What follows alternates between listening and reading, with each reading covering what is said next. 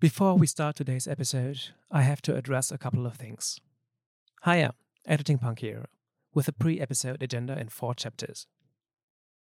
Chapter 1 Confusion.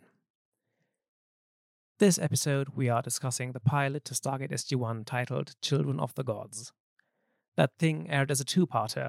They are the first two episodes of the show Stargate, and later they were released as a single movie. So, throughout this episode, we refer to it sometimes as episodes, sometimes as movie. Sorry for the inconsistency. In order to avoid further confusion, anytime we are actually talking about the 1994 Stargate movie, the one we talked about in the last episode, we will mention that explicitly. If we don't do that, you can assume we are still talking about Children of the Gods. Chapter 2 Opinion. At least for now, Lils has the major talking portion of our podcast. That is partly because I have already seen the whole show and am more interested in their unspoiled opinion, partly because they have far more background knowledge regarding Orientalism, sexism, and other similar topics than I do. That does not mean I do not share their opinion. Sometimes I ask questions, challenging a point they made. Usually, I do that to give them the opportunity to further explain a statement or give our listeners more context for the things we are talking about. Sometimes they talk about things I genuinely don't understand. Of course, then I will ask as well. But for the most part, you can assume that the statements made in this podcast reflect the opinion of the both of us. If I actually disagree with anything Lil says, I will say that in the podcast and we will talk about our different opinions, as you might hear in this episode. Chapter 3 Testing. You all know that we are extremely new to podcasting. Part of that is that we still need to find our own style. Much of the vibes you experience when you listen to an episode of your favorite podcasts isn't only created while the hosts are recording, but also in editing. We are still finding our own vibe, and for that, we need to experience different vibes. That is why I edited this episode very differently from the first one. This one should sound a lot more alive, way less reduced to only speech. But that might also be annoying. I would really appreciate if you could leave us a comment or write a message on which style you preferred or which elements of either style you liked or disliked. And finally, chapter 4 Triggers. Stargate deals with some delicate topics, sometimes directly, sometimes indirectly. And given the focus of our podcast, we feel obligated to talk about those. I will do my best to put trigger warnings in our episodes whenever I think it's appropriate. And Lils will look out for potentially triggering topics as well. That said, we probably both have our blind spots, and it might happen that we miss a topic that should actually be included in the trigger warnings. If you ever think we missed a trigger warning, please let us know so we can edit the episode and re upload it with the appropriate warnings. This episode, we are going to mention rape and gaslighting. At some point in the episode, we will be talking in more detail about a scene that, in our opinion, functions as a metaphor for rape and victim blaming. For that specific discussion, I will insert another more immediate warning, including details about how long we will talk about this and a beep signal marking the beginning and ending of that discussion. Thank you for listening and enjoy the podcast. Okay, stop now. Sorry. Hello, strangers, and welcome to Stargazers, a discussion on identity and representation in Stargate, episode 2 for better and for worse. This episode deals with Children of the Gods, the 1997 pilot movie for the TV show Stargate SG1, later aired as a two parter episode and then aired as a re edited movie in 2009. Lils, what did you just watch? I just saw aliens abducting a soldier from a US airbase as the Stargate activated for the first time after a year. We then see O'Neill being retrieved from retirement, and there's a team for an expedition to go through the Stargate to figure out what's going on. In the process, we reunite with uh, Jackson, Skaara, and Sha'uri, who is now named Sha're, to figure out what is going on and why there are new attacks coming from Stargates. After the reunion, there is a fight, and Skaara and Sha'uri are. Damn it. After the fight, uh, Skaara and Sha're are being abducted by the evil aliens. Uh, there's a failed retrieval, after which O'Neill, Jackson, and the others return to the base, but now they have an unwanted passenger. Kawalsky is possessed by a brain slug. And that's about it. That's the episode. What did you think? Well, my thought process immediately starts with uh, the intro scene where we see soldiers playing cards. And my first thought was, oh my god, we have a female soldier. That's great. That's something that didn't happen in the movie before. So I was like, yay, we have an improvement. Unfortunately, she turned out to only be there to be abducted by aliens coming through the Stargate. So we have the classic trope of a person who's perceived as a woman and white being the victim in general, I think it's a big problem of Stargate uh, who gets to be seen as a victim and what victimhood means here, because it's usually a very passive thing. We have a very strong dichotomy of alien perceived as non white predators and perceived as light skin victims, and it's very off. But more to that later. This scene adds again to dehumanizing the aliens who are now perceived as predators from a faraway, unknown place, in contrast to the soldiers who we empathize with uh, not only because they are only defending themselves, but also because one of them is a victim and gets lost by being abducted. Afterwards, we skip to the home of O'Neill, our retired I think it's Colonel. I'm not sure. Yes. Ah, great. Me and Army grades, we're doing great here. Um, so yeah, O'Neill was retired, but now General Hammond yes uh, steps in to revoke his retirement. I guess in again. Yeah. Also, can we talk about workers' rights here? That's that seems highly inappropriate. I think that's the thing that can happen in Germany too. Yes, let's talk about how that is a problem. Just because it's real doesn't mean it's okay. Yeah, okay, that's fair. uh, so O'Neill, who is still our only actual person, is now the protagonist of the show, it seems.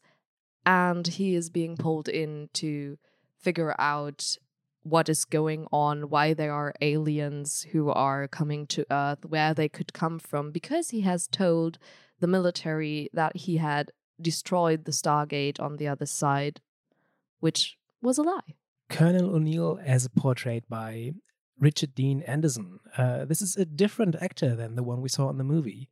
Uh, and you are right, uh, as of this point, he is the only character with actual character traits uh, I do like his portrayal, though. Um, what are your thoughts on the change of actors? Oh, that is interesting. Um, I would argue that I already like the first depiction of O'Neill. Um, that doesn't affect my uh, relationship to the current actor. I think he does it very well too. I'm more interested into the change in the character himself because I think they both portrayed it accordingly and you you can empathize with him. I think you can see what's going on with him in both movies, although one is kind of also an episode, who knows. Um yeah, I would argue both portrayals are good in my opinion. Would you disagree? I do like Kurt Russell and his portrayal of the character in the 1994 movie.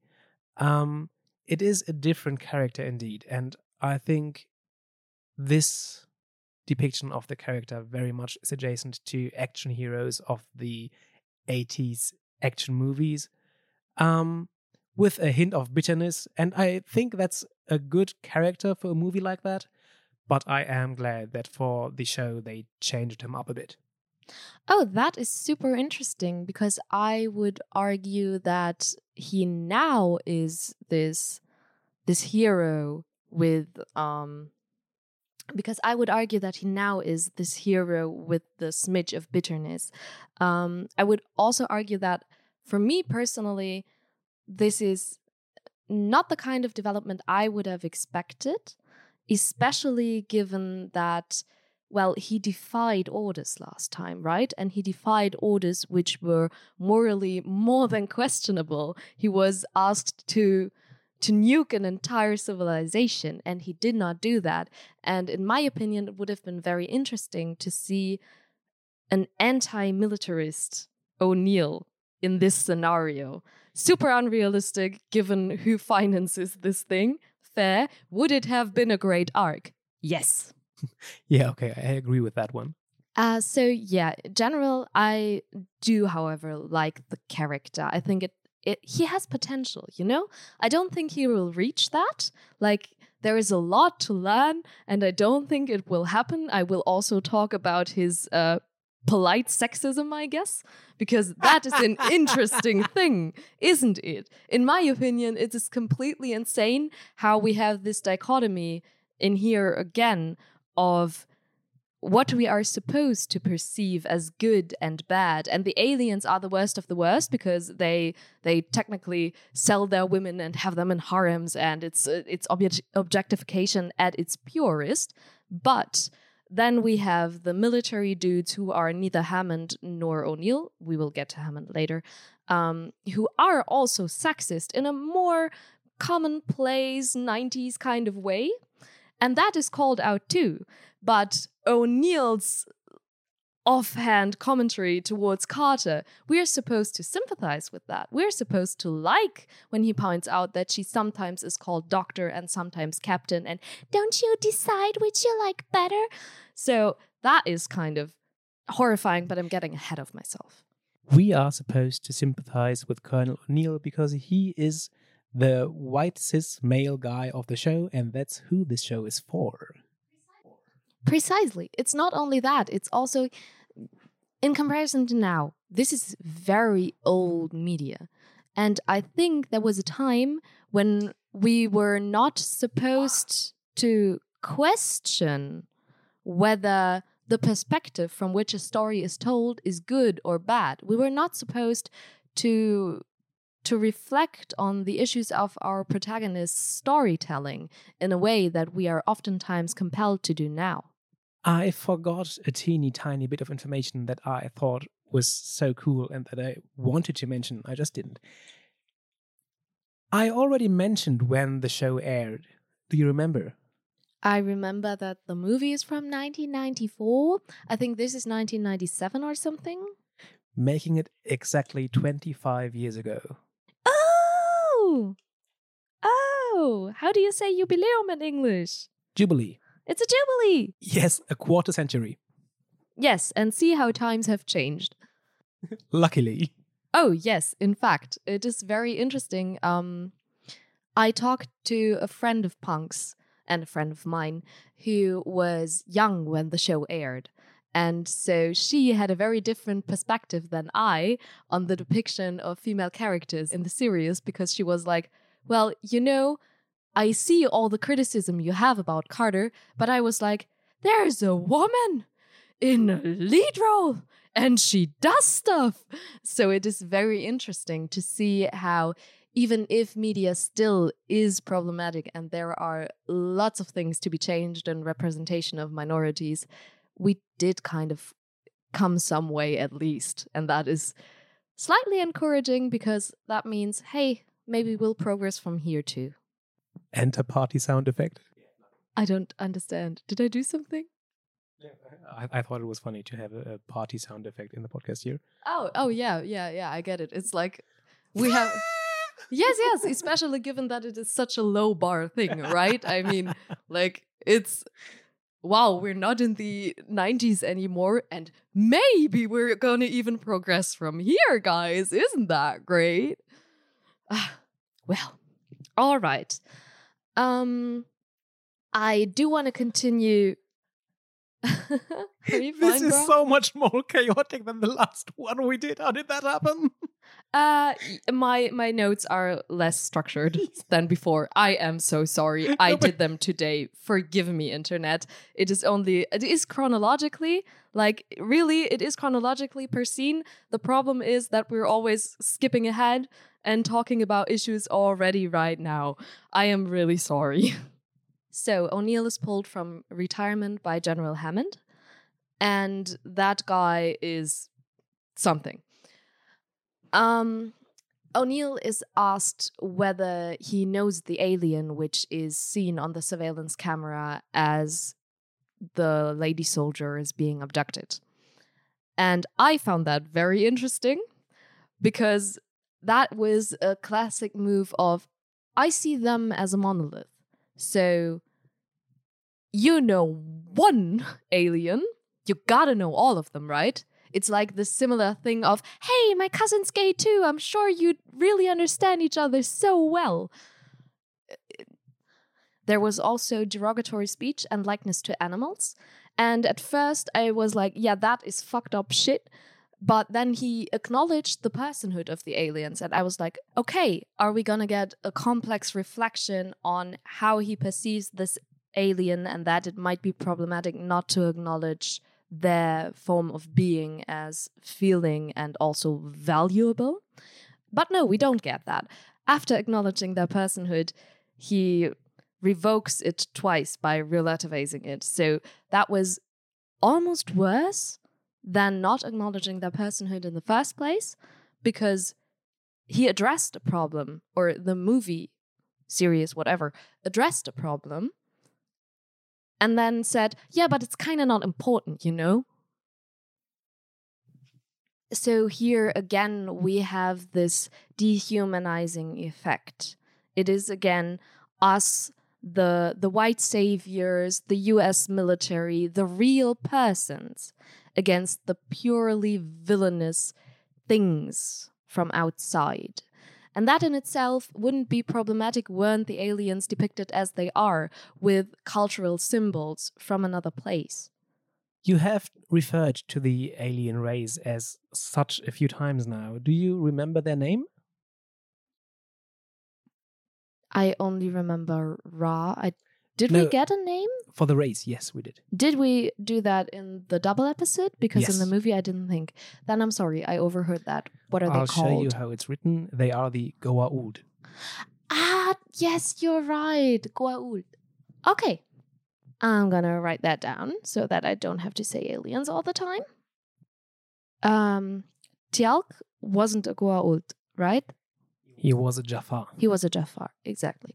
That is interesting. So we in this episode we will be introduced to an alien, a Jaffa, who is no not R bad. in the end. I'll show you how it's Jaffa? written. Sorry. Oh, you couldn't know. There you go. So, Teal'c uh, is a Jaffa, not a Goa'uld. And that is interesting. So, we are introduced to aliens who are good because he kind of gets this redemption arc where he helps them fleeing. Um, but still, the Goa'uld remain completely villainous. We still do not have even a single example of a good Goa'uld. And what we also have to say is that, um, and what we also have to say, and that is very interesting because at the end of the episode, we have Teal'c, who is basically the alien exception. He's the Jaffa who defied the Goa'uld and helped the uh, and helped the humans. So the problem with this is we only have one positive example, and that's it. He is construed as an exception. And on the other hand of that, we have Kawalsky, who is now the human exception. He is now the one guy who's evil. And that is a bit hilarious because it isn't even him, it is an alien that pretends to be him. So the dichotomy of good and bad. It might be muddled down ever so slightly, but it's not really contradicted on a bigger scale. Given that this is supposed to be a TV show, um, would you have introduced a bigger diversity in those groups to begin with, or do you think that might harm the simplicity of the narrative? I think it is possible to introduce more variety from the beginning. If you think about it, it kind of makes sense. You could have, even in the 1994 movie, just had not only humans who were abducted and not only humans who come to rescue, especially not just white saviors. So you could have had a multiplicity of species being So you could have a multiplicity of species being oppressed by Ra and them uniting together and fighting against him and therefore beating him. It would have actually been quite a great story, too, because it would have shown if you respectfully cooperate, you can defy this kind of person. And it would also have shown exactly that you also have, like, evil is not a characteristic of a species or a race, okay? Evil is. Evil is what you do, not who you are. Exactly. Actions can be evil.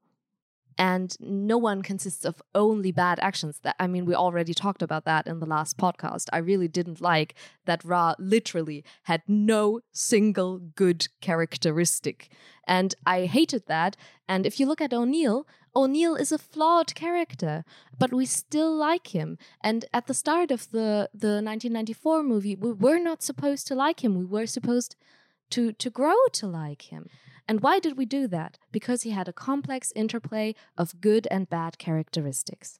But we saw that his intentions were mainly positive. Yeah, I absolutely agree with you. I think that's a huge change we start seeing in modern media compared to media from 20 years ago. It was very common for movies, especially of the science fiction and or action genre, to have very simplistic worldviews depicted. Uh, and I think they suffer from this lack of diversity and um, emotional depth. I think media has generally come a long way in not only giving main characters and supporting roles decent motives and complex personalities. We see more and more in media that everyone gets some kind of arc that makes sense and makes them that that makes the audience get a grip on them. And I think that is something that Stargate unfortunately kind of lacks, especially for the villains. The villains, in my opinion, are not relatable at all. There is no way we can really get a grip on what they are. They are too foreign. And I think that is a side effect of Orientalism in this particular case. Yeah, probably. And what you just said about villains standing out when they have a more complex character arc, that is still a criterion I use for villains I see in movies today, because that's a point uh, producers and writers to this day tend to overlook. And the best villains are those that you can feel with or at least understand. I completely agree. And writers get another bonus point from me if their writing includes a perpetrator inclusive worldview.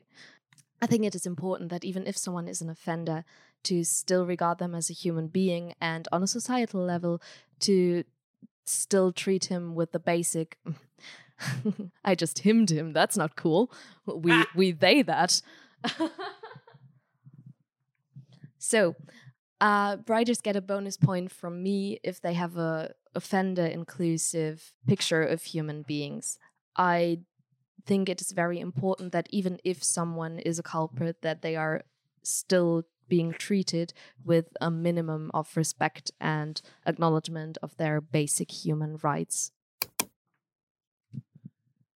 Spoiler warnings for She-Ra and Steven Universe. If you haven't seen those shows, you can skip the next minute and 15 seconds following the beep. The end of the spoiler section is going to be indicated by another beep. I think uh, the character of Catra in the show She-Ra is an excellent example for this. Yes, I can see that, but I would argue that we are I mean Catra gets a redemption arc, right? And that kind of makes it a little bit different. I would argue that Steven Universe oh, yeah, with uh, Pink Diamond is kind of excellent because yeah, at the beginning we adore Rose, fair, but we grow to learn that she's That's, super problematic. That's spoilers. I'm so sorry. I mean, Catra too. N- not that she's a villain, that she gets a redemption arc is. um, yeah, I'll just cut that section. Okay. Yeah, it is hard to find good examples of that. Without spoiling anything. Yeah, we just had an interesting conversation which I would like to continue after this podcast. Um, oh, I agree with you already. I just didn't think of that point you made. Oh, thanks. Look at me, so smart. Eh. fair. ah, yeah. So we're still talking to Hammond, who believes that the alien we saw on camera is Ra because there is just one alien. Uh, there's just one Goa'uld, uh, which is great. Um, still talking monolith over here.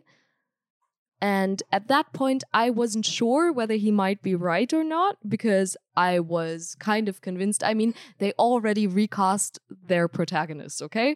So they also might have recast Ra. And my reaction to that was Are we really giving the dude a supernatural death?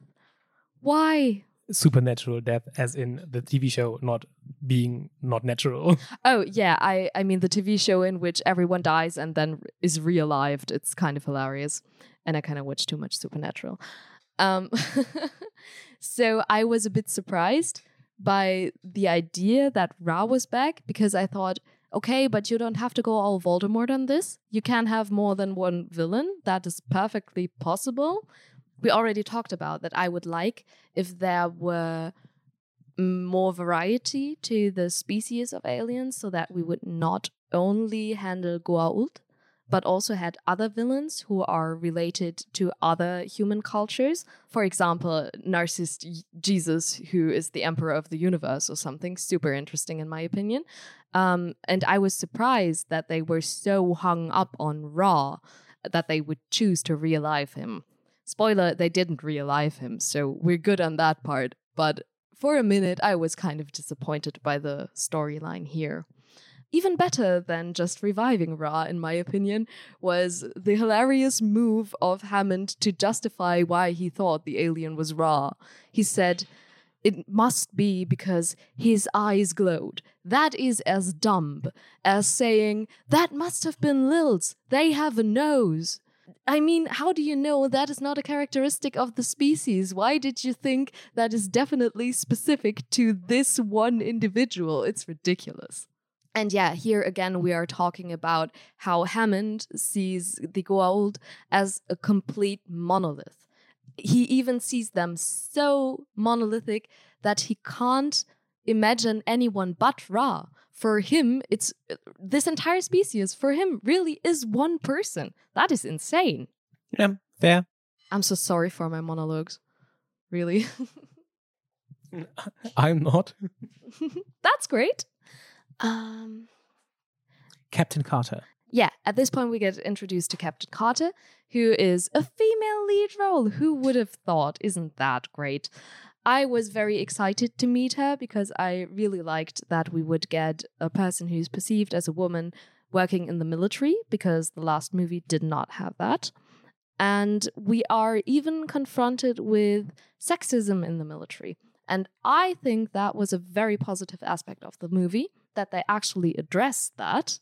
But you want first? No, no, go ahead. All right. Um, a big problem I saw was well, there are multiple big problems. Let's start with the generic sexist soldiers one and two in the background. Those were fine. Those were classic 90s sexists of why aren't you in the kitchen? This is hilarious. Go fuck off. You can't fight. Are we an explicit? Uh, can I use slurs? Oh yeah, we I just said explicit. fuck. Okay, cool, nice. That is helpful. so these two, that was fine. I think that was an important integration into the scene because that is very much something that uh, people perceived as wom- women face on a day-to-day basis, and even more so did in those times. So I think it was important to address that. I also liked that the first person to say something against that was Carter herself. That was important to me personally. And now we get to the more problematic parts. For example, Hammond. He is uh, construed as the exception TM to all of the stereotypes. So he is this military. Are you talking about Hammond or O'Neill? I'm talking about Hammond. Okay. I, I will get to O'Neill. O'Neill is worse than Hammond, but Hammond is a problem in and of himself, really, because he is constructed as the exception. So, yes, he believes in chain of command and he believes in setting time limits to tasks. And then, when it gets important and when the viewer sees, morally speaking, that you should not listen to the chain of command and that you should give a time limit a little more leeway. It's unrealistic to expect that the military would actually act that way, but Hammond always makes the right call. Notice air quotes. Hammond is depicted as this person who defies those laws. And that is unrealistic. That is not what a military boss is like. Why am I talking about this right now? Because he is also the exception to being sexist.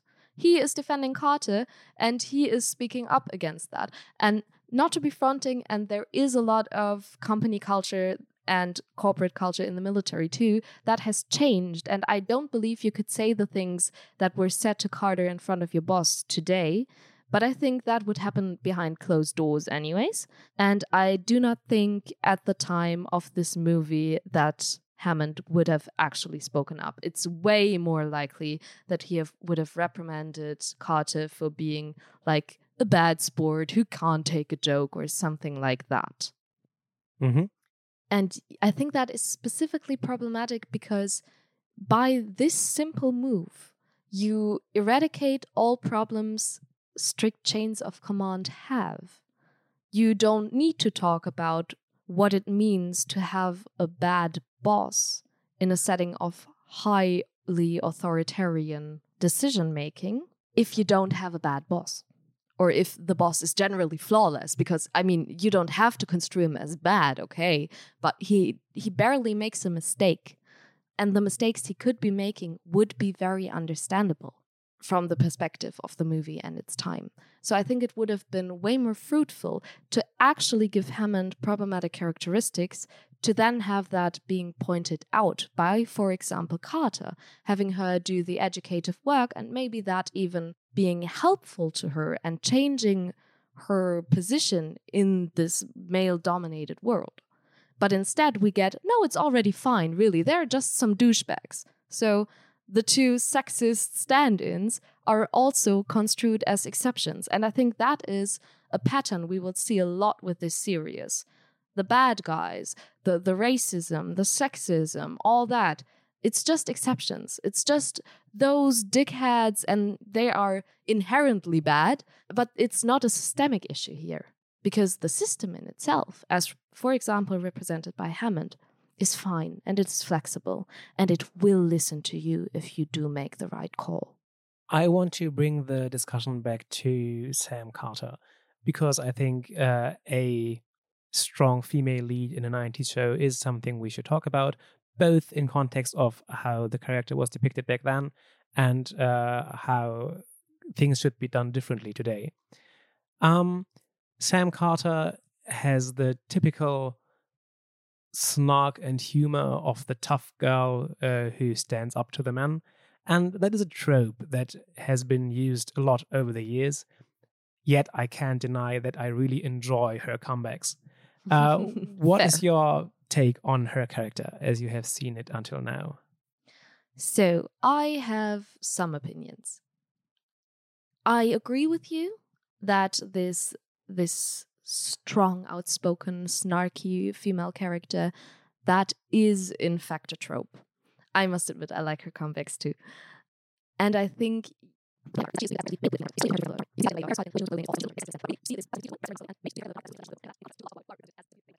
Does that not make sense? Should I cut that sentence down? I just wanted to say your sentences never stop.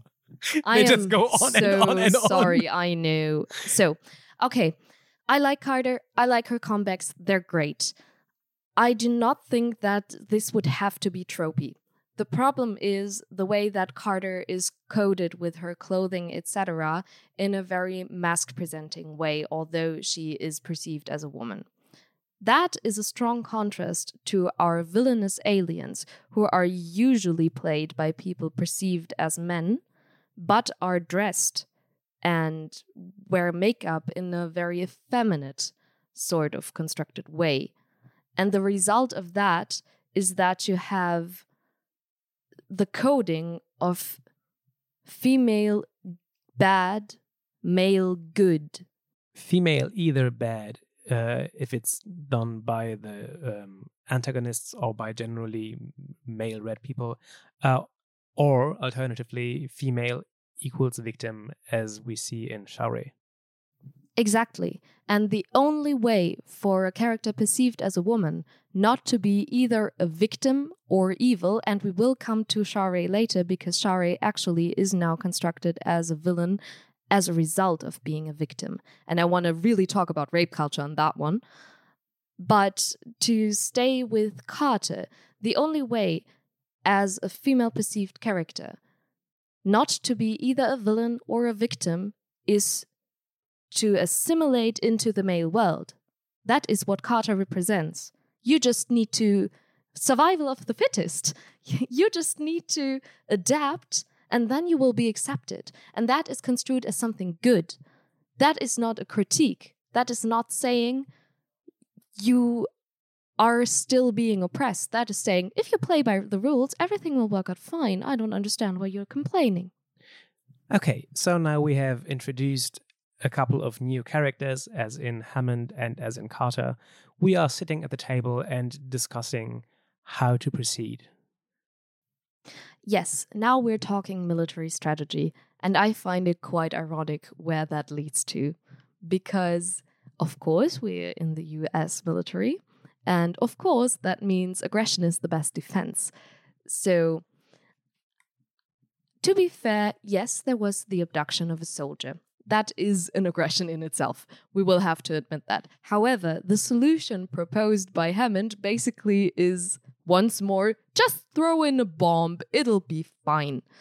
And that is kind of an exaggerated move if you consider like harm done already versus harm to be inflicted, that is ridiculous. Can you imagine anyone saying, one person died, we should nuke that country? No, of course not. That is silly. But that is what Hammond suggests. We're not supposed to be on his side, to be fair.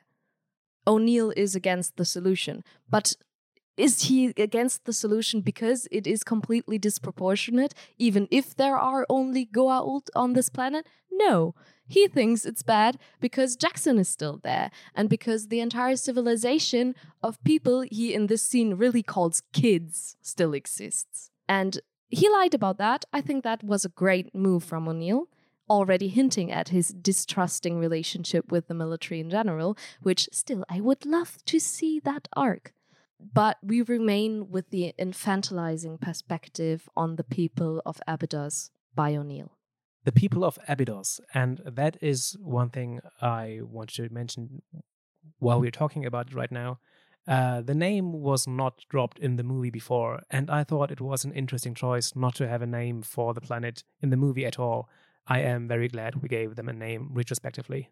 I agree with that. I can also think of why that choice was made because Jackson only rudimentarily spoke the language of the Abydonian people. That's exactly how it's nice. Phrased. I like it. It's it's a fancy name, not gonna lie. Uh, so I guess you could justify that. However, at the end of the movie, he somewhat understood them, and it would have been appropriate to mention that. But yeah, that was rectified, and we are gracious enough to see when a flaw has been seen and corrected, and we like that. So, but yeah, we're still in the military command room. We are talking about preventively nuking a planet. And I think that was an odd scene to be seen. I am glad that O'Neill was against it. I am not sure we are supposed to be entirely against it. We are supposed to see that as a reasonable move. And I find that quite interesting because if you are being honest, what's happening here is simply that the military, the US military, is projecting its own way of action onto the Goa'uld. They say, okay, they have access to our planet. That means they will definitely invade us. They suggest that simply by having access, that would mean they will do so. Not everyone does preventive and expansive foreign policy, but I would argue that it was a modus operandi for the US at the time the movie was created. And so I'd argue what's happening here is that the creators of the movie are projecting the style of foreign policy their country does onto everyone else. They think it's universal. What I also noticed was that Hammond suggested that this time you bring Jackson back. And it was like the answer of O'Neill was, Yes, sir. And it was like, Why? Why? He's your friend. He doesn't want to. You already have a scientist who can help you. You can like email each other through the Stargate. Why the fuck do you say yes to that? You talked a few minutes ago about uh, the solution to problems like these by just having things work out. And that's exactly what they do here. Uh, they force Jackson to come back, but conveniently his love interest gets abducted, so now he wants to anyways. Yeah, which is also kind of ridiculous. Why would that make him want to come back? Um, because they uh, intended to go after the force that are the Goa'uld, and he is in the hopes of finding her again. He would not have that opportunity if he stayed at Abydos. Okay, fair still. Well, the whole thing about Sha're just being trauma porn, um, what I'm not wrong, is something else, and we will get there, but not now because we're already butchering this, anyways. Moving on. I think for me, that's about it for the scenario pre entering the Stargate.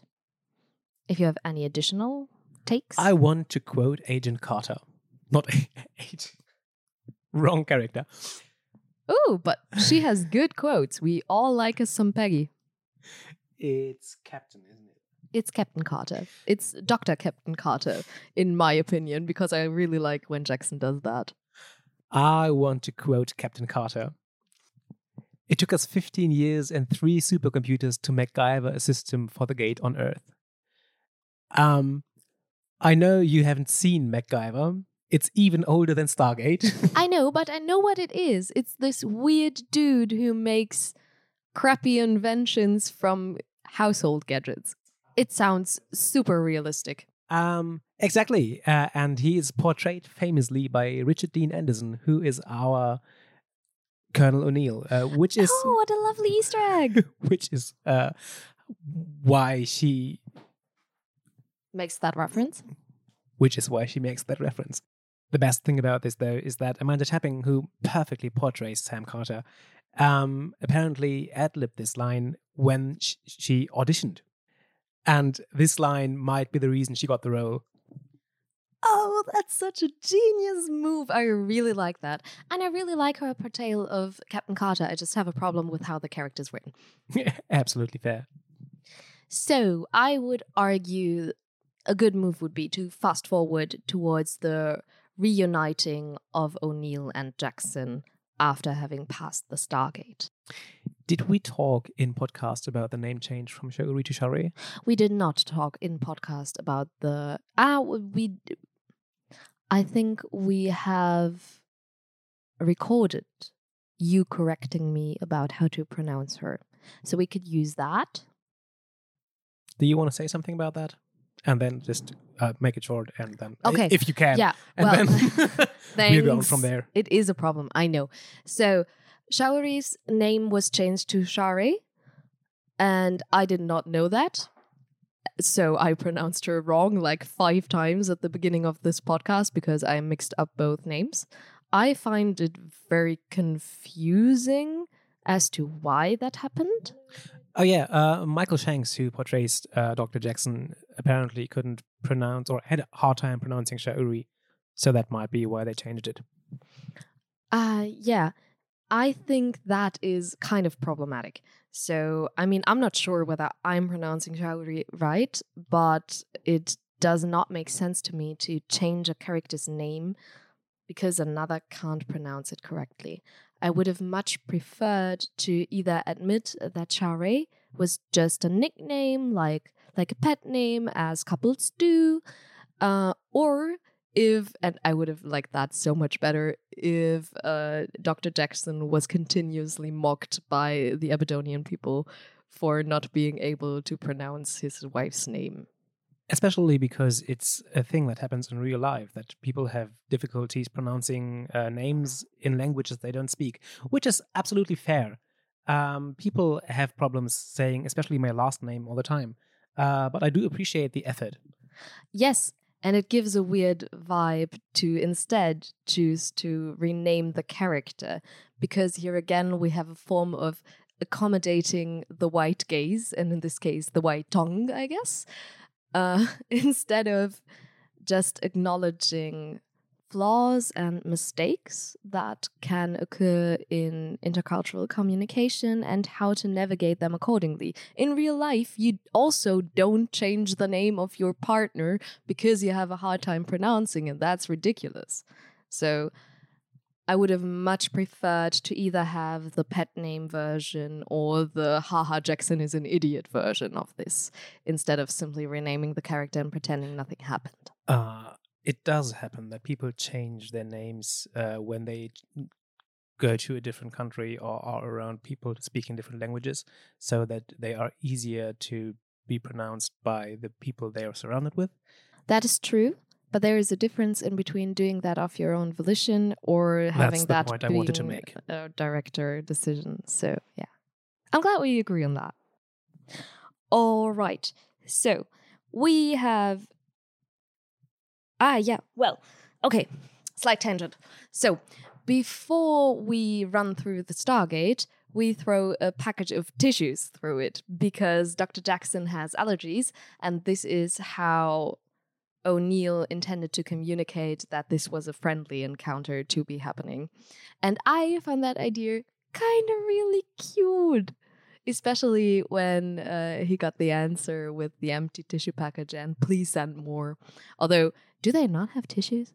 I thought you wanted to rant about that, and I'm so glad you you, you didn't because I love that scene. no, I like that. I think that is a genius idea, and I think again, it's really cute and thoughtful. It's like, oh, my man's over there on the other hand of the universe, and his nose is running. That is so sad for him. Let's send him some paper towels. I really like that. Um, yeah, then afterwards, we move through the Stargate, we encounter Jackson and Skaara, and later in this scene, even Sha're, which I'm just gonna continue calling Sha're now, I guess, because that's her name now. Yeah. Okay, great. That's how they use it throughout the whole TV show. All right.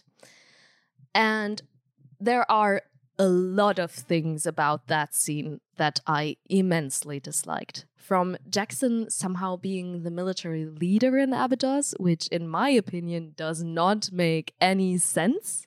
He has no military experience whatsoever, and uh, there are all those fighters and rebels who fought just as much as he did, if not more, in the rebellion against Ra. It's, exactly. it's weird. Jackson is this kind of nerdy trope, and he's not really apt for the role he's being placed in, in my opinion, especially if you compare him to Skaara. So there's that. And the dude led a revolution. Like, I know he's young and stuff, but I think he would be kind of good for that role and it would give him some agency. And yeah, I would have really liked to see Skaara in a leader role instead of Jackson. And Jackson is not only a military leader here, but later we realize he's basically the one who's calling the shots on this planet, which is super weird because now we have this former white savior who is now continuing to be like half a monarch. Uh, yeah, and it removes any sort of agency the people of Abydos would have had before. Exactly. So, continuing with what I disliked about this scene, uh, we have Sha're, who is only entering later because we don't know why, but she immediately heads to Jackson and is very like glued to him. Also, she has no weapon she is there at this Stargate, which is kind of a threat because creepy aliens could come through and she's unarmed for no reason. As the only character, all the other Abydonians in that area carry arms. Yeah, that is an important thing to specify.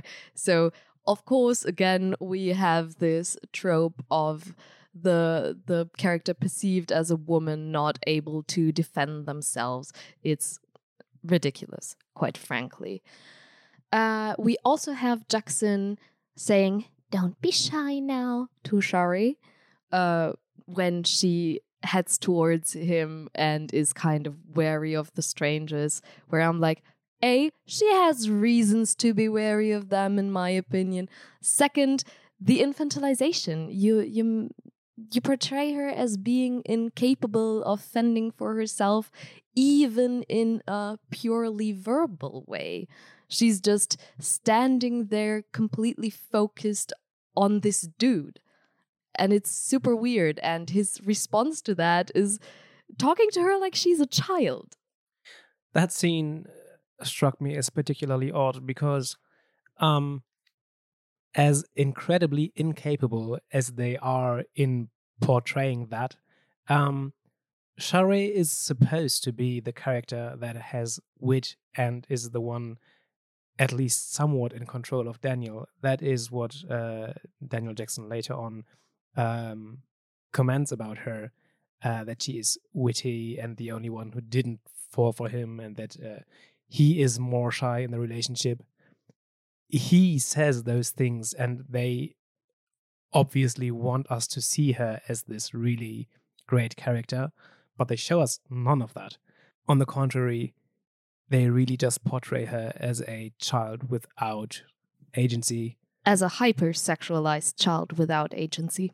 being there only as a glamour piece to the side of Daniel Jackson. Yeah, I completely agree with that analysis. And I think it's one of those typical moves of um, being too lazy to make the effort to write a complex character and instead just telling us, hey, look, this character is complex. And it's like, no, dude, that's not enough. And that is not enough to consider her a strong female role because she isn't. We're just told to think she is, but we never get to see anything like that, at least not at this point. Uh, so, from Sha'uri to from Sha're, I will never get to not confuse those names now. That's great. Um, Just give it some time. We only have seen one Fair. episode for now. fair. Uh, to I wanted to say O'Neill, but beforehand I want to point something out about the don't be shy that also very much annoys me. Like if you talk to your partner that way, which is horrible. Don't do it. Yeah, please don't fucking do it. That is so weird. You need to work on your relationship if that is how you talk to each other.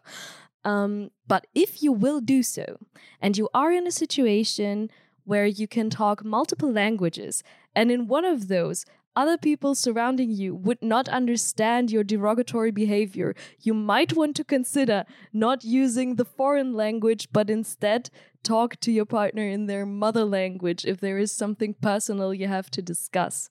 That is something I generally dislike about this movie after the first movie, I was hyped to see more more Goa'uld language, to see to see more intercultural communication, to see more language barriers, because all of those were things the last movie actually did really great. And now we're only talking English, no matter what. We're talking English when we're confronted with O'Neill, which I can see that he can only speak English, and if the others learned English in the year while he was gone, that kind of makes sense. But also when only Jackson and the Abydonians are uh, communicating with each other, then still people speak English. And worst of all, least sensible of all, the villains speak English too now. So I don't know, Ra's ghost came magically speaking English and teaching it to its peers. Like, what the fuck happened there? The language aspect of the 1994 movie was one of the best things of that movie. And Yes. it's such a shame that they dropped that basically completely. and for no reason they they do not even explain anything about that it is completely incoherent. It makes no sense especially the villains are kind of annoying me and especially the situations when only uh, native speakers plus jackson are in the room and it's still being spoken english. Like i can see why you would do that for the scenes with carter and o'neill. Okay fine. I guess i mean you speak the language mostly everyone speaks. That makes kind that kind of makes sense right? That is something i do in my everyday life. Like, if there is a person who's only speaking English but not German, then I will speak English, of course, in a group. But I, like, but I wouldn't just randomly, okay, I would just randomly speak English anywhere. That's just my thing. But generally, that's not a normal MO. And I don't like that. And that's a grain of salt in my sweet water because I really do love Michael Shanks and his portrayal of Daniel Jackson. And I'm sure you will see why later on. Um, but the fact that he did not put the effort in to learn at least bits of the language of the Abydonians so that he could have the scenes on Abydos with him speaking in their native tongue. It's a bit sad. Was that the only reason why we now get the entire English stuff? Uh, I'm not sure. I think it might have been a decision by the producers as to make it easier for the audience to understand everything that's being said. Um, I just disagree with the decision. I disagree with the decision too. I just don't want to put it on the one actor. Uh, if that is not the reason, you know what I mean? Like, oh yeah, sure. I I would argue that is a lot of the flaws we're talking here about, in my opinion, are just a fault of the writers. Really, sorry, not sorry. oh, I have a fun fact about that. I can pepper in right now. Um, one of the main creators of the show is Brad Wright, and he considers Children of the Gods one of his old shames, which is what um, people call pieces of art they create that they later can't really stand anymore. Okay, well, in that case, I have to say props for the character development of that writer. Uh, that is basically the reason uh, why he um, re-edited the whole thing, and he had whole lines re-recorded and uh, he re-released the two-parter episode as a movie again in 2009 as what's the full title uh ah stargate sg1 children of the gods final cut 2009 but we're currently watching the 1997 version right yeah exactly okay i would at some point really like to see the 2009 episode to reflect on what has changed there is one crucial part that has been changed that I want to talk about when we get to that point in the movie. Ah, yes, we're at the reunion scene. Right. We just had a food break, sorry. That was so necessary. yes, definitely. Um other things I did not like about the reunion scene. Here we go. It's a lot. Um there are handshakes exchanged by everyone. Another thing I really liked about the 1994 movie was that a lot of things were not culturally invariant. For example, formals for greetings or um, formalities. Thank you. Like formalities for greetings and many, many other things, really. Uh, knowing whether a thing is a chicken, for example, knowing what a chicken is was not culturally invariant. I really liked that. And now we have this reunion scene, and it is automatically understood that handshakes are how to greet each other. And that is what they do. And while I can accept that, and while I can accept, Jesus. And while I can accept that Jackson and O'Neill during their stay taught the others that greetings were done by handshakes in their culture. We never learn how to greet in Abydonian. And that is never even taken up again. So, this is another aspect that is similar to everyone talking English. We now just have this complete assimilation to US culture, basically, ignoring every local way of handling things that could have possibly been there. And I think in doing so, the movie misses out a great opportunity of continuing its display of intercultural communication. Especially considering that the character of Daniel Jackson is very much interested in different cultures and different ways of communication. Uh, it would be very in character for him to learn not only how to talk Abydonian, but also to assimilate behaviorisms and um, gestures. Exactly. And he has been encouraging the soldiers in the last movie to do so as well. So not only has he himself assimilated to Abydonian culture, he has also been somewhat of a diplomat, sharing his knowledge with others. And that is something this movie lacks, which I find very sad. Going on with US American imperialism and interventionism, because that is just a theme of this series, it appears. Um, O'Neill asks Jackson, and I quote, Why the militia?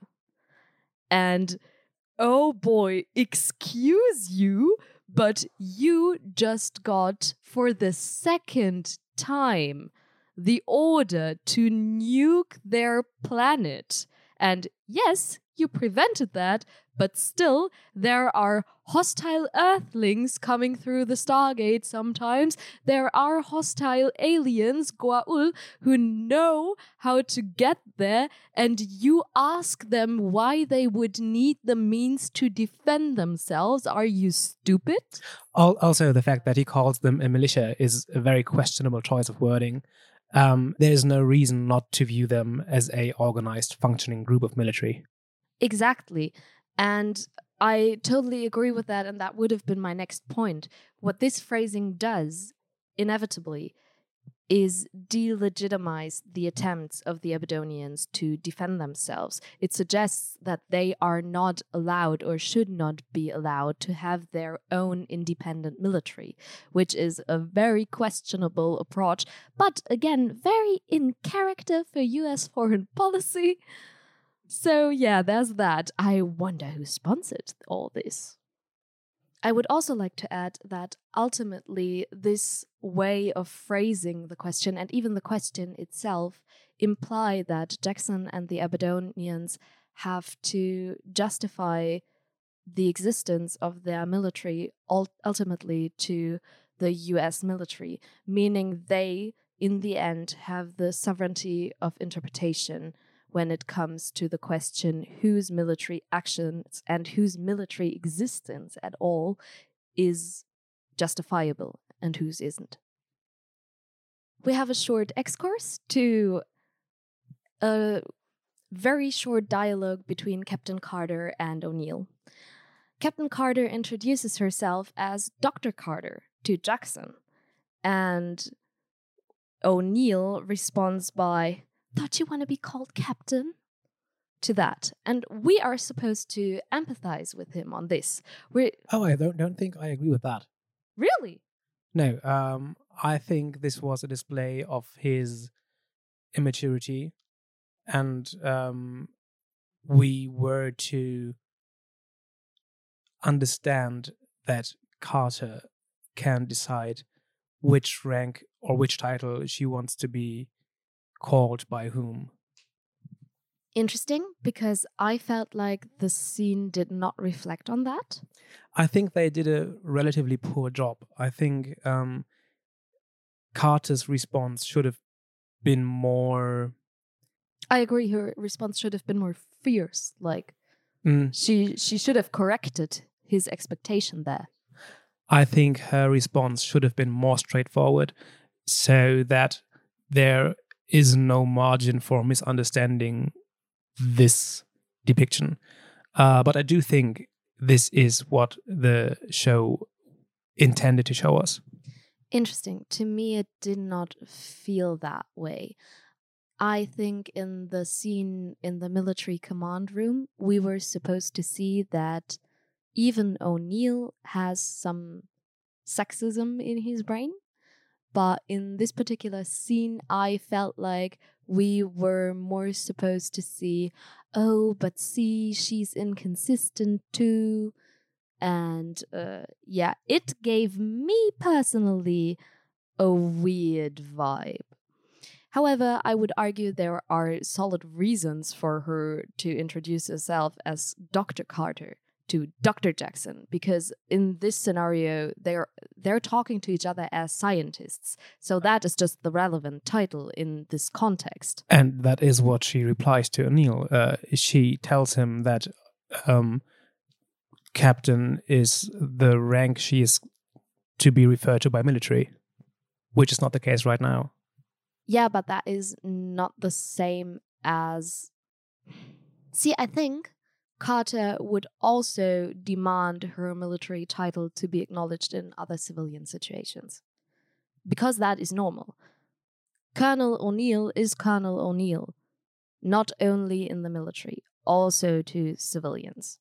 The difference here is that she has two titles and there are two specific contexts. This is not just military versus civilian context. This is military versus academic context. We don't see him interact with civilians, or we have not seen him yet interact with civilians. So that's an assumption.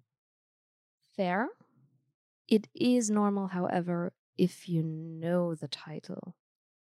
Not, To- not really. No, uh, it's it's not mandatory and not uh, um, common for civilians to address soldiers by their rank. I'm not sure about that, admittedly. Hiya, editing punk again. We have since looked up how to properly address military officials, and Lils was right. Here is a quote from the Fort Knox Civilian Newcomer's Guide, to which I will obviously link in the doobly-doo. Start quote. For military personnel, terms of address are more formal. Unless told otherwise, and always in public, military personnel should always be addressed by their rank and last name. The tables below show proper terms of address for army ranks. Generally, when speaking directly to an officer, it is customary to refer to him or her simply as sir or ma'am, rather than by rank and last name. You should avoid addressing the officer or any soldier just by rank, e.g., colonel, lieutenant, or sergeant, as this is often considered rude. End quote. Obviously, this absolutely lacks any instruction on how to address non binary staff, but that is a different discussion. Still, I do think this scene has an off vibe. Oh, And yeah, I yeah, I that. disagree with that coming off as clearly supposed to be sympathizing with her instead of him. No, I- no, it's not. It's not clear. I just said that it's uh, poorly done and that they should have done a better job at I am that. honestly not seeing their intention here as that positive, to be honest. Okay, I would yeah, that's fair. question that as an assumption as well. All right, fair. So, uh, continuing, we um, have a change of scene, and there's a little bit of a reunion party at which Skaara presents O'Neill his self made booze. To which O'Neill reacts very poorly by addressing Jackson and asking him, What are you teaching these kids? And my boy, everything about that sentence is wrong. First off, he just assumes that Jackson is the one who taught them how to produce liquor. How are you supposed to know that? Can't Skaara have had the idea himself? Why do you assume that was Jackson's doing? Especially considering the fact that most cultures have some sort of alcoholic beverage. Exactly. Interestingly, alcohol is widely culturally invariant. It's a quite interesting thing. What Lils is referring to here is not modern day global consumption of alcohol, but rather a theory by Edward Slingerland who argues that intoxication sparked innovation and civilization throughout human history. There will be an article in the doobly doo. Um, of course, again, we are confronted with O'Neill infantilizing the Abydonian people, but especially Skaara. I know that we have O'Neill's background of his dead son and somehow seeing his dead son in Skaara, but I would argue that arc is highly problematic if you consider the way that O'Neill interacts with Abydonians and specifically this young man. This will also get much worse when we come to our trauma porn arc later this series. Um, we are again confronted. This episode, I, I assume. Yes, exactly. This episode. Although I, I'm just assuming that the series has a lot of that kind of stuff. I do not expect this to be a short arc. But we'll see. Maybe they prove me wrong. Um, talking Sha're again. She is at the party, and Jackson and O'Neill, I think, want to leave somewhere. I don't remember where. And that is the first time we ever see Sha're doing anything proactive. And what is the proactive thing she does? She basically gnaws off Jackson's face. Well, I'm not wrong. And that is supposed to, I guess, display her independence and her strength of will. But honestly, all it does is still keep her as a prop. The only person she's really interacting with remains Jackson, which is very interesting because she's with a whole bunch of people she grew up around. Like, she must have had a social environment before the guy landed there what what has happened to that? Has anything happened to that? Will we ever see her interact with anyone else in a meaningful way? And yeah, this proactive move of shoving his face against hers is also kind of sexualizing. So Sha're really doesn't get to be a real person. She doesn't get to be a character. She doesn't get to do anything interesting. And in this scene, she actually even is sexualized by other characters. And again, I'm not so sure this was meant to be a negative thing. This was more like, look at what a hot girl our protagonist got himself and how happy they are. And to me, that was really weird. We do later on hear from Sha're having some independence and that she's the only one who doesn't admire Jackson crazily. But we never get to see that kind of behavior. So it's kind of, it doesn't really count. Talking Carter's titles, I really like that Jackson refers to her as Captain Doctor. In my opinion, that should just stick around. I really liked that. It was kind of cute because obviously he now was insecure about what was the respectful way of talking to her. And he tried, and this is what he came up with. And in my opinion, that is really cute. Jackson is such a tropey character, but in this particular case, I can't really be mad about it because he is such a cutie.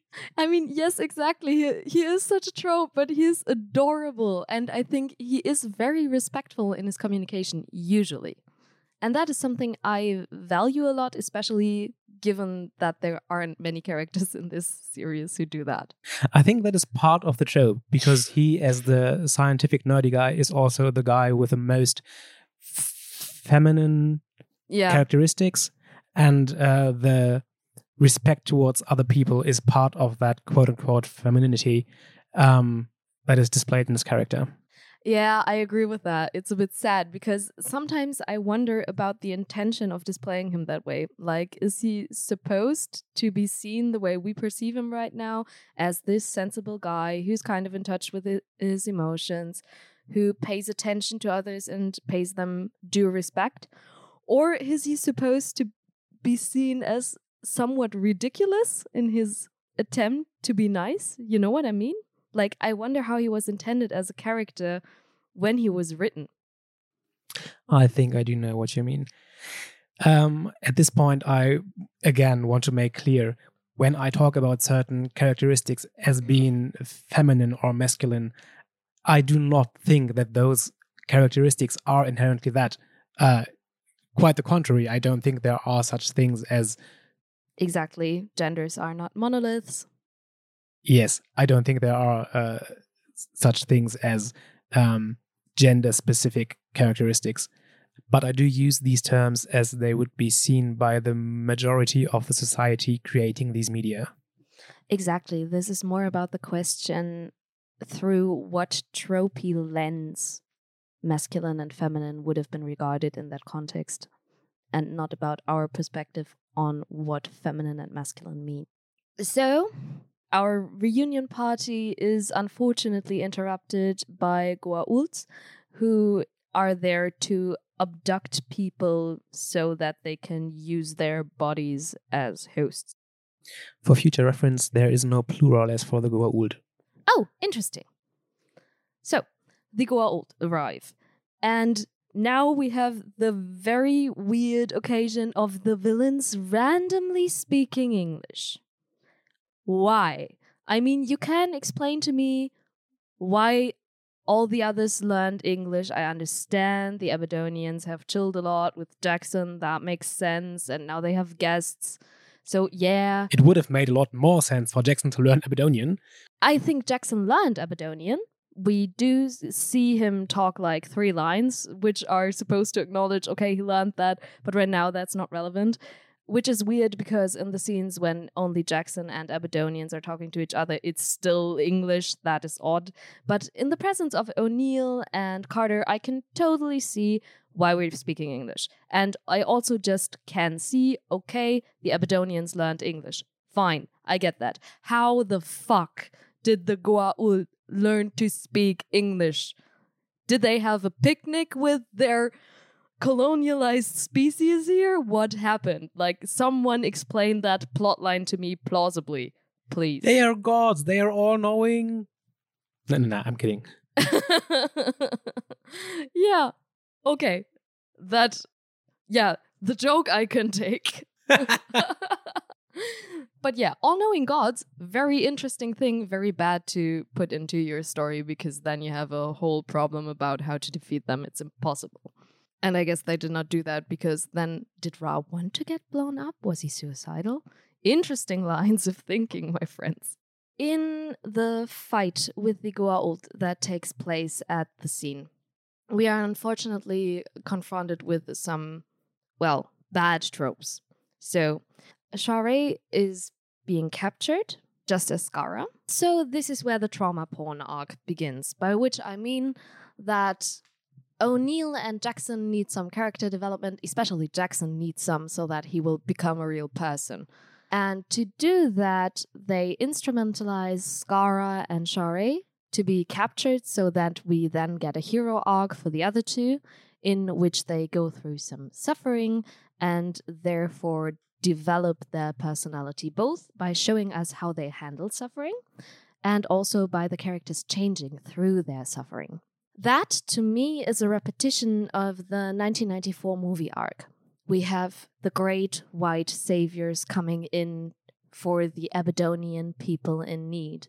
And while the 1994 arc was a macro scale, where it was the Western US civilization entering space to save the Abydonian planet, we now have the entire thing repeated on a micro scale. And I personally think that's highly problematic because Skaara and Sha're they they don't get agency at all. There are just props, really, to be used for the storytelling, considering O'Neill and Jackson. I would have much preferred to see the ones being abducted by the aliens saving themselves or finding a way of ex- escaping, then meeting with the rescue team and trying to get out together. That might still happen. I am not expecting it to. Another question I have is why don't the Abydonian people have any alien weapons? They only work with US military stuff. And yes, that's the stuff with which they started the revolution, but surely after the war, there should have been some residue of alien weaponry. Why don't we get to see any of that? I would have really liked that because that would have also been an empowerment for the Abydonians in comparison to the US military. And we would have seen more agency and more empowerment for them in respect to their military position. We didn't really talk about this before. Um, I never thought of asking. What did you think about the design of the uh, weapon technology the aliens used? I have no clue about weaponry, so I can't say anything about its usefulness whatsoever. What I can say is I think those things looked really fancy. Yeah, I like that it was a staff weapon that could shoot. I don't know why. I don't think it's very useful, but I really liked the look. You, it gives me this Gandalf, but with a laser sword vibe. oh, I love that. Yeah, it's kind of really, really fancy. So, uh, fast forward to the end of the fight, Skaara and Sha're are gone because, duh. What we now have is soldiers lying around in pain. We saw Jackson and O'Neill fighting a little bit during the scene. Who did we not see fighting? Yes. I have a guess. 10 points for you. Of course, it's Captain Carter. Because why would we see Captain Carter fight? She's only a captain in the military. Surely she never has to use a weapon. Instead, we see her healing one of the soldiers lying in the corner now. So again, we have this nurturing female tropey arc instead of a way more appropriate role for her, showing her as the fighter that she is. I must say, I like that Carter also has a doctor and is a scientist. She's smart and she's tough, and that's great. But we never see the tough side. And I personally felt like the movie felt like it needed an extra legitimization for a female character to be introduced into the military. And so what they did was also make her a doctor. I think that is a good opportunity for me to point out one of the changes they made between the original script and this production. Captain Samantha Carter was originally lame. Was originally lame. and then she got less lame, but still lame. Captain Samantha Carter was originally called Lieutenant Samantha Clayman. Um, and while this scene didn't make a difference for her, there is one scene in the prison they are thrown in later on. Do you know which scene I'm talking about? I'm not exactly sure whether you mean the prison itself or the harem. No, the prison. Okay. Uh, O'Neill gets into a fight with a brutish Neanderthal look kind of looking guy. And in the original script, Lieutenant Samantha Clayman intervenes and basically saves him with her martial arts skills. Cool. I would have loved to see that with Samantha Carter. Sadly, there are no fighting scenes with her in this first episode whatsoever. It's a shame. And that kind of feels ridiculous for a military personnel. Like, are you kidding me? There are enough combat scenes. You could have at least shown her throwing a punch or something. I don't know. That felt strange. Um, but yeah, going to the prison. I have an interesting question about the depiction of aliens. What's with the turbans? So, as we're already talking about the prison scene, I would like to talk about the depiction of the aliens in this one. We do have a slight change of style. You asked for diversity in aliens, didn't you? Yes. And is this what I meant? No. Oh boy, ladies and gentlemen, and everyone else, be careful what you wish for. I made a horrifying mistake here. So, as you might remember, in our first podcast episode, I talked about how the othering effects of using some religions' gods to make them evil aliens is somewhat fixable. If you create a universe in which there are many alien species and many religions are somewhat resembling the species of aliens, and you have good and bad cultural representation of anyone. So you have narcissist Jesus, but positive archangels or something like that. You know what I mean. Stargate did decide to have more variation in their cultural representation. Unfortunately, they decided to do it in a very different way from what I proposed. Instead of eh, introducing a different species with different cultural markers. We get servants for Apophis who carry his throne or something into the dungeon, and they wear turbans.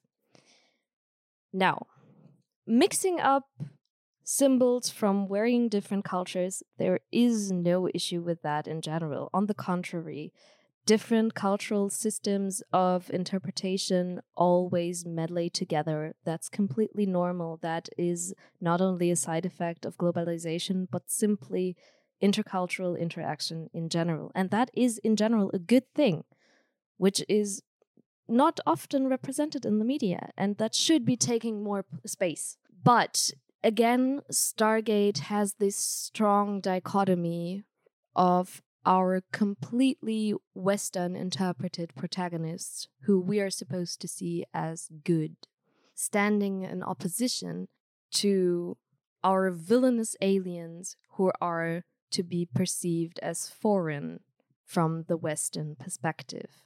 And if you take that into consideration, then you have again the Orientalist stigma of a monolith of the air quotes other you have the Egyptian symbols of various gods.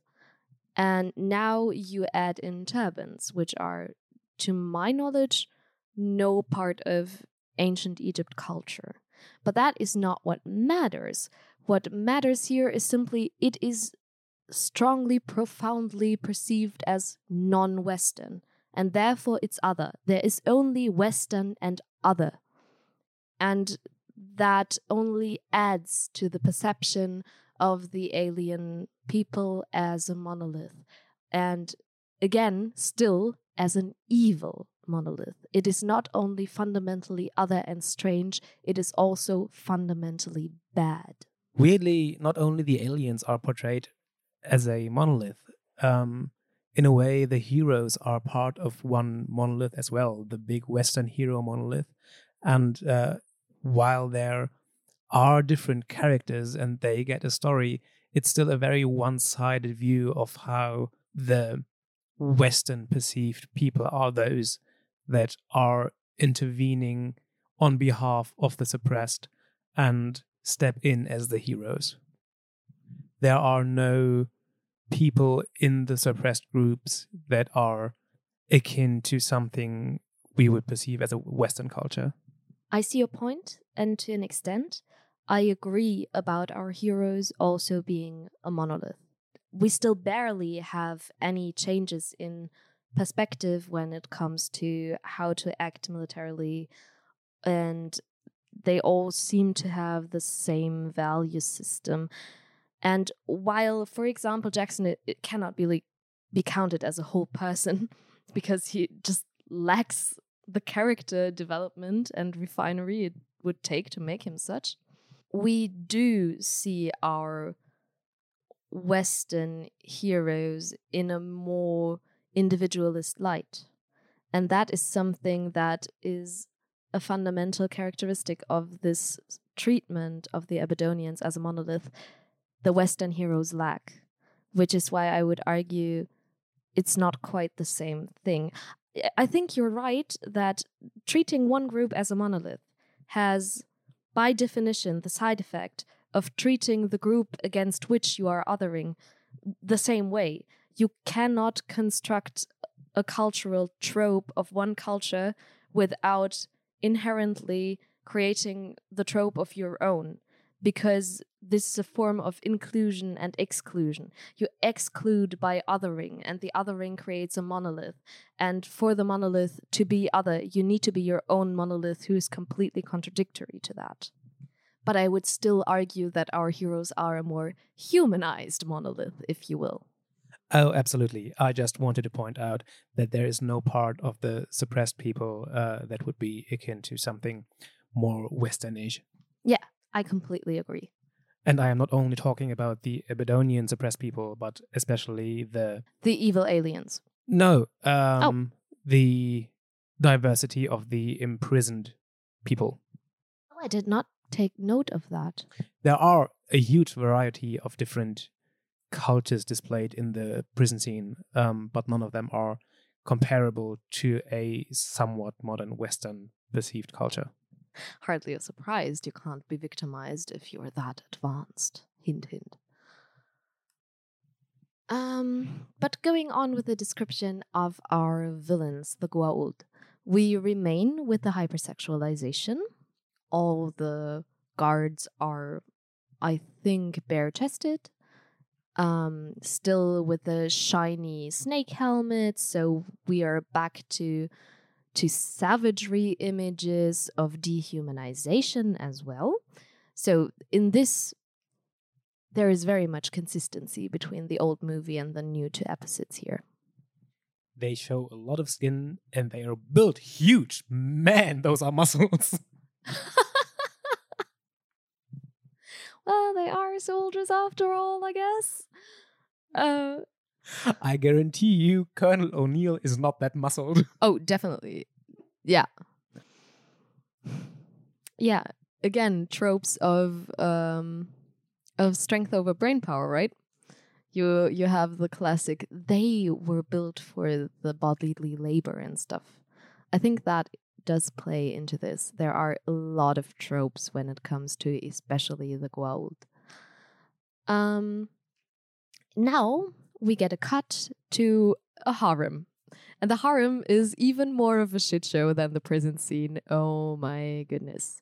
So, the harem basically consists entirely of people perceived as light skinned or white women, because that is the tropey picture of what victimhood looks like.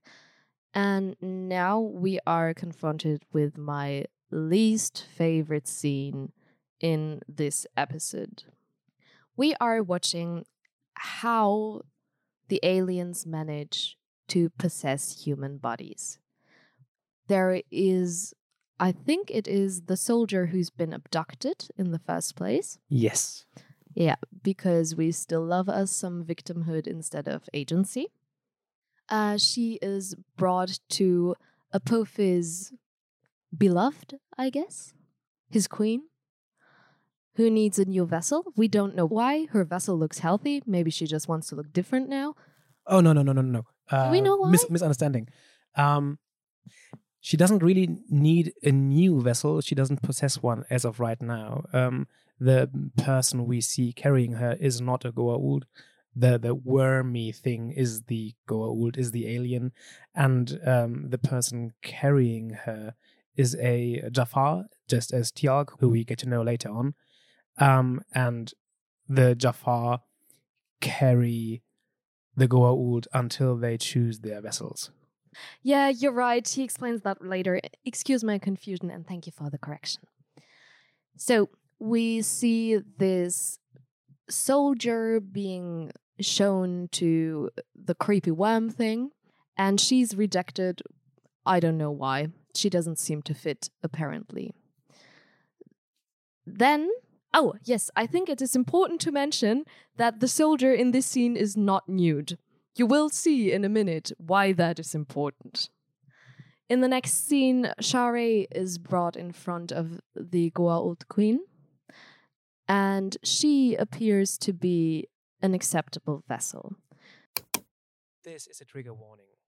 We are going to talk about a scene that, in our opinion, functions as a metaphor for rape and victim blaming. If you do not want to hear about that, please skip the next 3 minutes and 30 seconds following the beep. Sha're is displayed upon a table nakedly, and the Goa'uld queen enters her body via her neck. The scene very much gives vibes of sexual assault and rape. So maybe somewhere before I start talking here, editing punk should put in a trigger warning. I will. Um, before I do that, I will mention something uh, I was really annoyed by. Um, I told you about Captain Carter being written differently in the original script. Yes. There's a change here as well. The producers didn't originally want any nudity in their show. Uh, it was Showtime, the network, who presented the show, uh, who demanded the scene including nudity uh, in order to draw more viewers. Um, it's the only time the network asked for something like this. It's still disgusting. When releasing the two-parter as a movie in 2009, the producers completely removed the nudity scene. Still, streaming services to this day show the uncut version. Yeah, I think the scene is very fucked up for multiple reasons. Number one, we have the discrepancy of the as white perceived woman who is not naked, in opposition to Sha're, who is foreign and therefore object enough to be displayed nudely, because there is a fetishization of the strange. And then we also have the issue of the metaphorical rape. Because by this violation of Sha're, she is introduced into what is technically a villain arc. Sure, it is not her who is now a villain. Her body is being possessed by a Goa'uld, but I still find it highly unnerving that the directors of this movie and that the writers decided that this character was basically raped, and then, as a direct result of that, turned into a villain. Especially when you consider that she was just at least via lip service, introduced as a strong, independent female character by not seeing Jackson as the hero everyone else admires him to be. The strength of Sha're is one of the characteristics Apophis and the Goa'uld later on possessing her name to be a reason for why she is chosen as a host. Um, that is even more disgusting. In a way, this is punishing her for her strength and independence. Yes, I generally think this arc has a very victim blamey vibe. Because, yeah, you have the supposedly strong female character who is raped and therefore turned into a villain. And the the whole thing is so disgustingly off. I really hated that scene. I already ranted while we watched. And in relation to that, I also want to talk about the display of Western sexism in the series because there is, I sadly do not remember the scene, but there is a conversation, I think, between O'Neill and someone else about how the Goa'uld treat women or how women are generally treated in those um, as foreign constructed cultures. And it is very much put an emphasis on, well, look at how backwards these aliens are. They are selling their women. We are so much better. And I could just sit there and be like, Are you kidding me? That is the bar we are setting for ourselves here. So you're good because this is not what you're doing? Like, is this a joke? Um, we are then uh, set free, and Teal'c joins our group. Teal'c is a Jaffa who has changed sides. I don't know who's talking to him to tell him to go. I think it's O'Neill. O'Neill. Yes, exactly. Um, two things I don't like about that. I don't think O'Neill is that great at intercultural communication, and I think this is something Jackson would have probably been better at. Even more so, I do not like that someone else told Teal'c what's to do. I would have much preferred the storyline to just be him disobeying out of his own volition.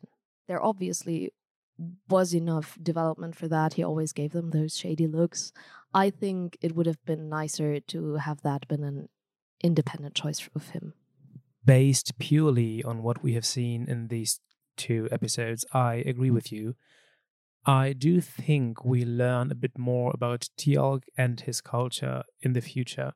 And I do think that at least a little bit justifies his depiction in this story but given that we don't know those aspects yet, it seems lacking. Fair. I would also like to point out that Teal'c, in comparison to most aliens we see, and I mean Goa'uld as well as Jaffa, is comparably uh, less nude and less effeminate.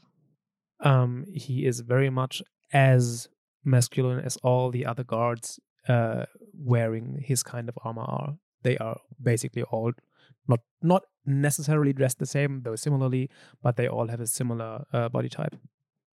I would agree the body type is similar. I would agree that there are guards of his kind, which are also dressed less provocatively than the ones with the snake heads.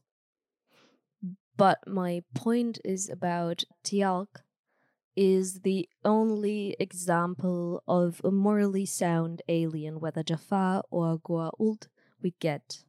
Who is not a prisoner. The prisoners later on join the fight uh, when they break free. Um, but Teal'c is the only alien with agency who joins the good side. Fair. Um, we're almost at the end of the episode. I would like to point out that one thing that struck me as annoying was there are zero civilian casualties from US military intervention.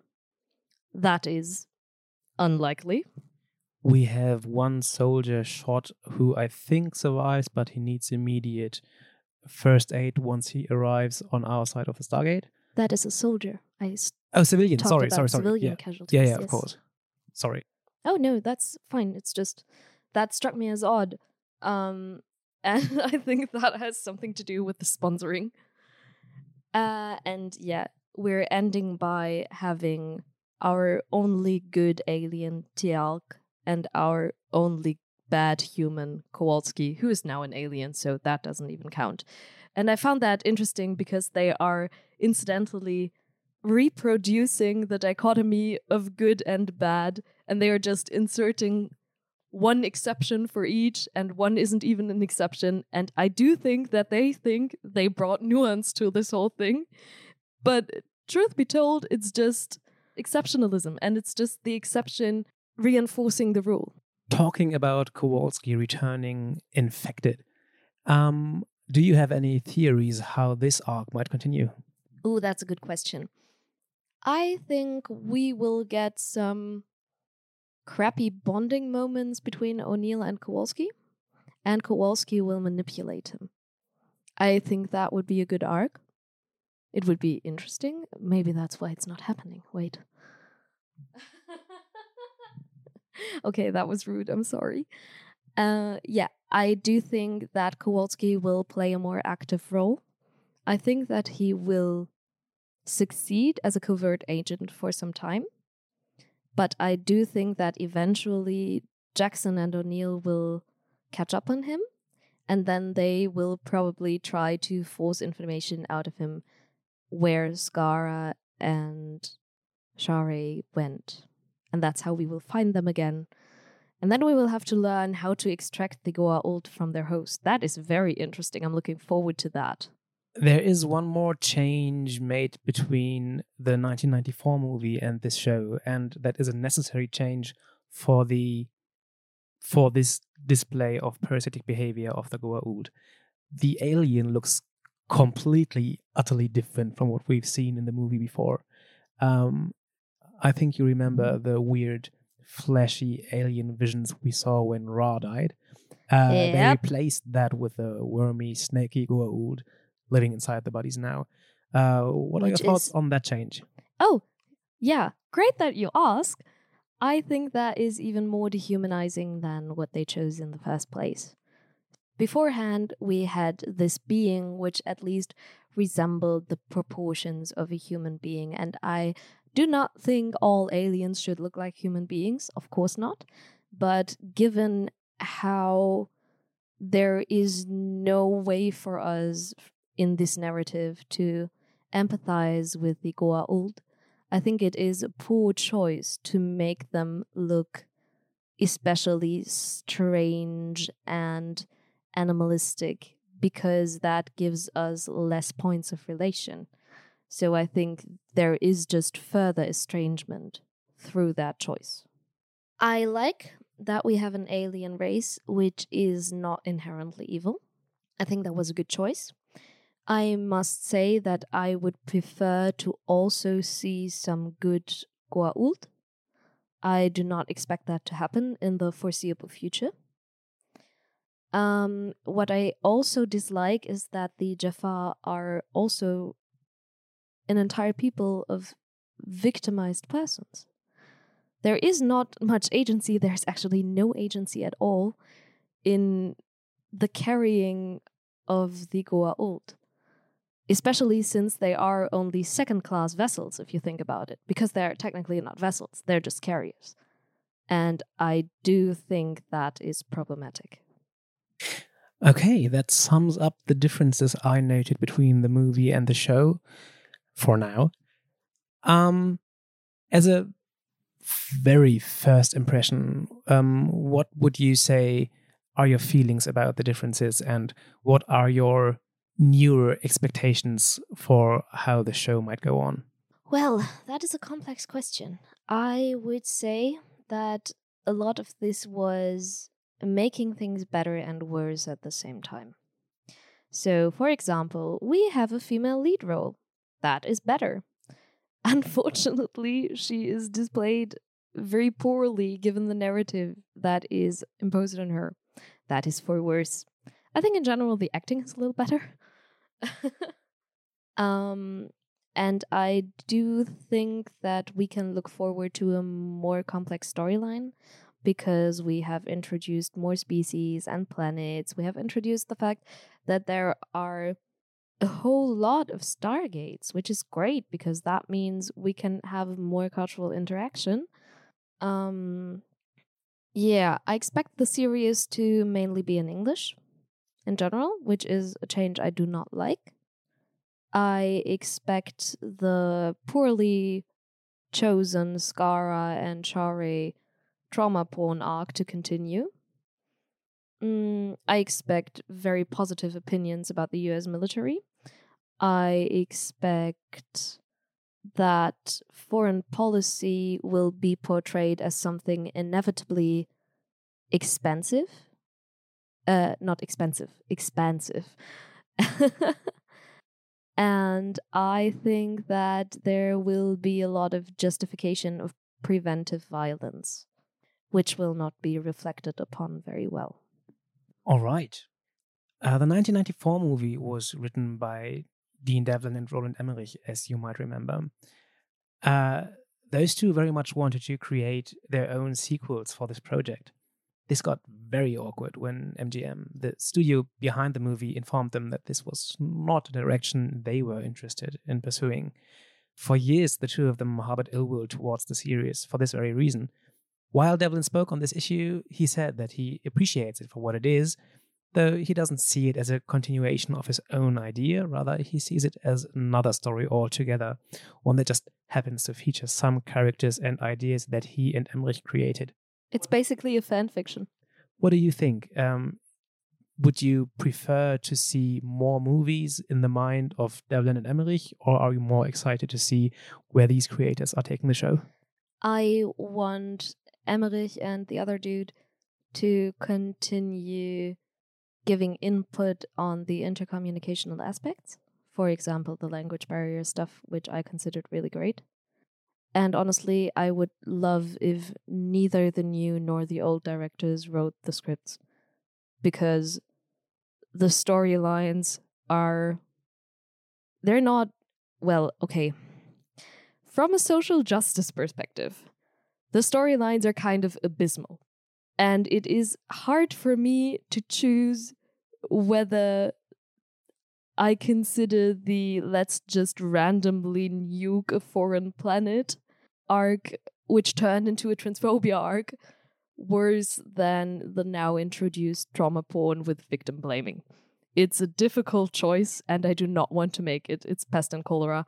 And honestly, I wish someone else would have written a new plot altogether. Is that very rude? It, it sounds like I really hate the series, and I don't. But I do think the storylines could be so much better. Honestly, let me write some alien species. Oh, trust me, I would love to see that.